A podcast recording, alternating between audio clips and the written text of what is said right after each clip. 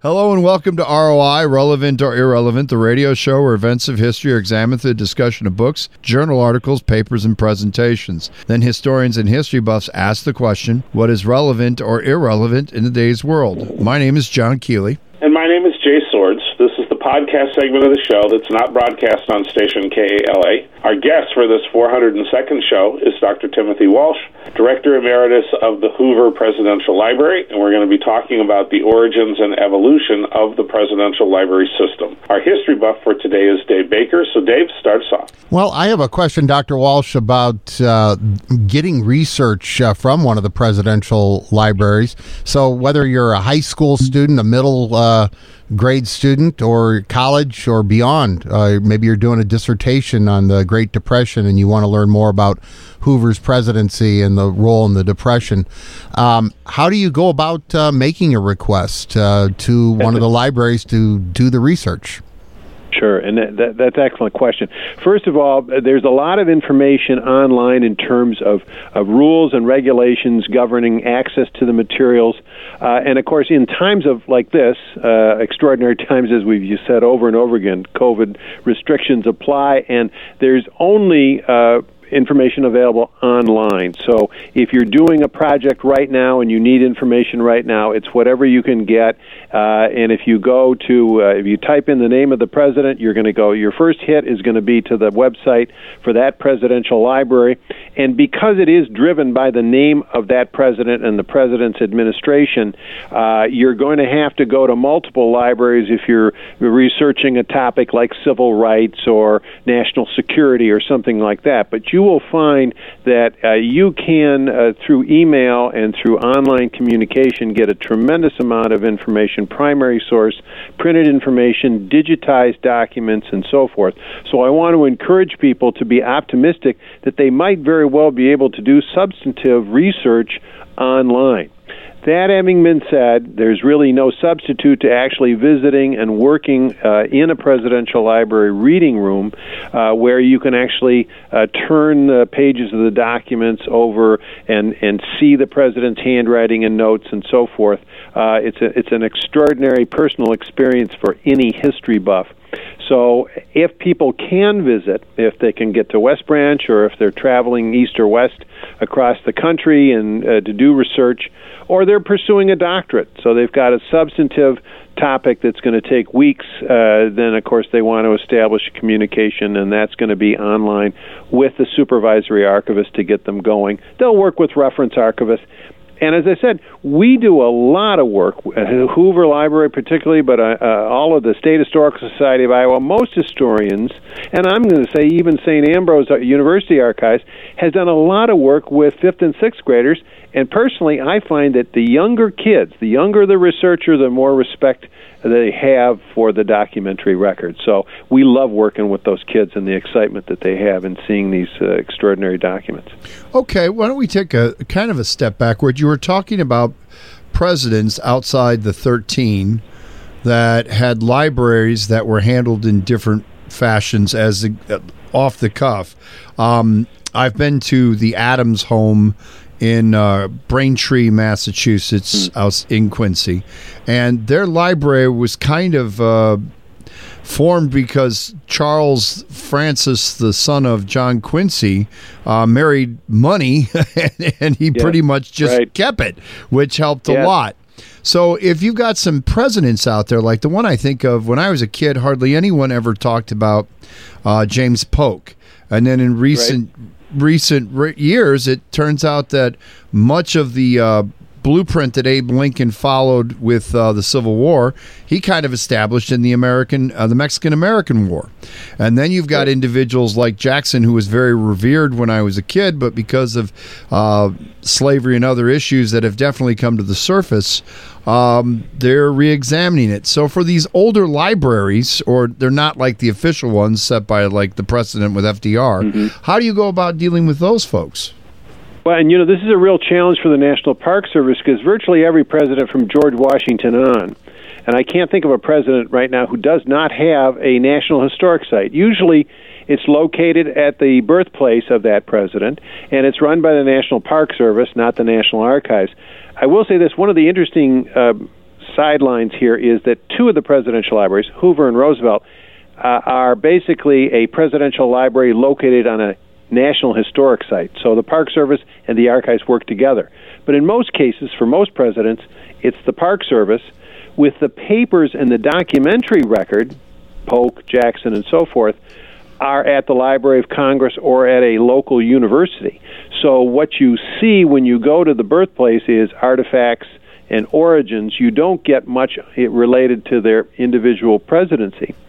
You also raised an interesting question, and that is how we are reevaluating presidents using contemporary uh, social values and mores. We're reevaluating these older presidents to determine whether or not they're they're they're admirable or worthy of commemoration.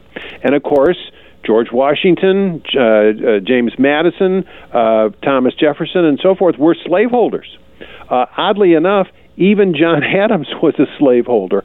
Uh, they did have a slave in that household, uh, in his wife's side, and so slavery was so common, and so now we're looking back and we're saying, how do we apply this uh, Black Lives Matter and, and the fact that we failed to to take into account uh, the ravage of racism and deal with these older presidents? And so it is a conundrum you know, do we have statues? Do we have a Washington monument? Do we commemorate people? Uh, uh, given the context of their times, was this to be considered normal practice, as horrible as it is? It's a real conundrum for historians and for those who visit these sites. So, as you suggest, with James K. Polk, uh, who was from Tennessee, uh, which was a slave state, um, you know, and Jackson and so forth, uh, we don't necessarily admire them as we once did. Dave. What kind of special measures uh, do you have to go through uh, to protect uh, these artifacts and papers? Uh, because, as you mentioned, the intimate experience of a historian or a history buff coming in to the reading room, uh, just to make sure somebody doesn't spill a cup of coffee sure. on uh, one, one of Hoover's important well, you're papers. not going to take any coffee into okay. the reading room. That's, oh, that's why I never could do research. That's why John. That's why John can't. I go. can't do research. I don't. I don't take no. coffee crossing no. the street. But but how do you protect? Uh, yeah, how do you protect well, this stuff? yeah. Excellent question, because of course. Uh, and, and I'll just use personal examples from the Hoover uh, as, as, a, a way to explain this. Um, first of all, yes, all presidential libraries have have conservation programs to try to protect them. We do provide heat and humidity controls to ensure that the papers and materials are stored in the least amount of light uh, and that they're, they they have the lowest uh, or, or modicum of humidity closest to 50% or slightly less than that, and cool temperatures because we're trying to preserve the records as much as possible. And if we can digitize them or put them on another platform uh, to make them available, because our job is to protect and preserve and to make, I should say, protect and preserve the artifacts, but to to make available the information. So it isn't necessarily going to be the case that you're going to see uh, the original documents. With more recent presidents, you're going to find that a lot of it it, originated. It was born digital, so you'll have access that way, and you may actually get to see some of the actual papers just because that presidential library, say Johnson and forward, has not been able to digitize everything. Uh, but but in most cases, with the most precious materials, the presidential papers, the things that people are interested in, they're going to have already digitized them or make them available. So that's exactly what you'll see. I mentioned a personal story. We have at the Hoover the papers of Laura Ingalls Wilder, the author of the Little House on the Prairie uh, books, because her daughter, Rose Wilder Lane, was Herbert Hoover's first biographer. And so there was a relationship, a friendship between Rose Wilder Lane and Herbert Hoover, and eventually that led to Rose's papers and Laura's papers coming to the Hoover. Well, you can imagine the fans who want to see the manuscripts and letters that, that Rose and Laura exchanged in writing the books and so forth. Well, we got to a point where basically we copied everything, and the only thing that people see is the copies. They can read them, they're very legible, they can make copies of copies, but they can't get to see the originals. They're just too fragile and frail. So we've got to protect the material in perpetuity, but we always want to make the information available.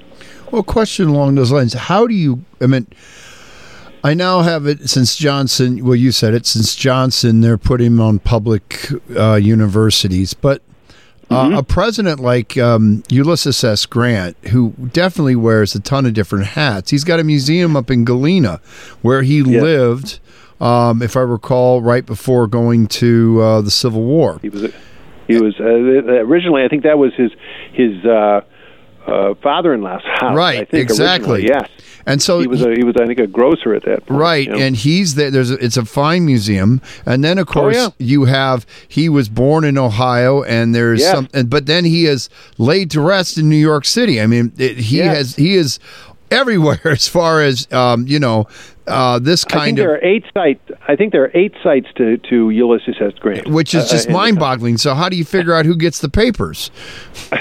Well, of course, the papers ended up uh, at, at the Library of Congress. So Right. the papers and the actual intellectual documentation of Grant's work uh, is is located elsewhere.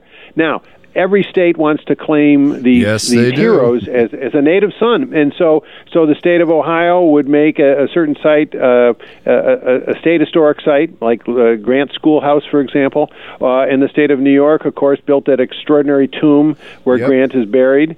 Uh, and and so you have other monuments and memorials uh, located at, at various other locations. But you're absolutely right.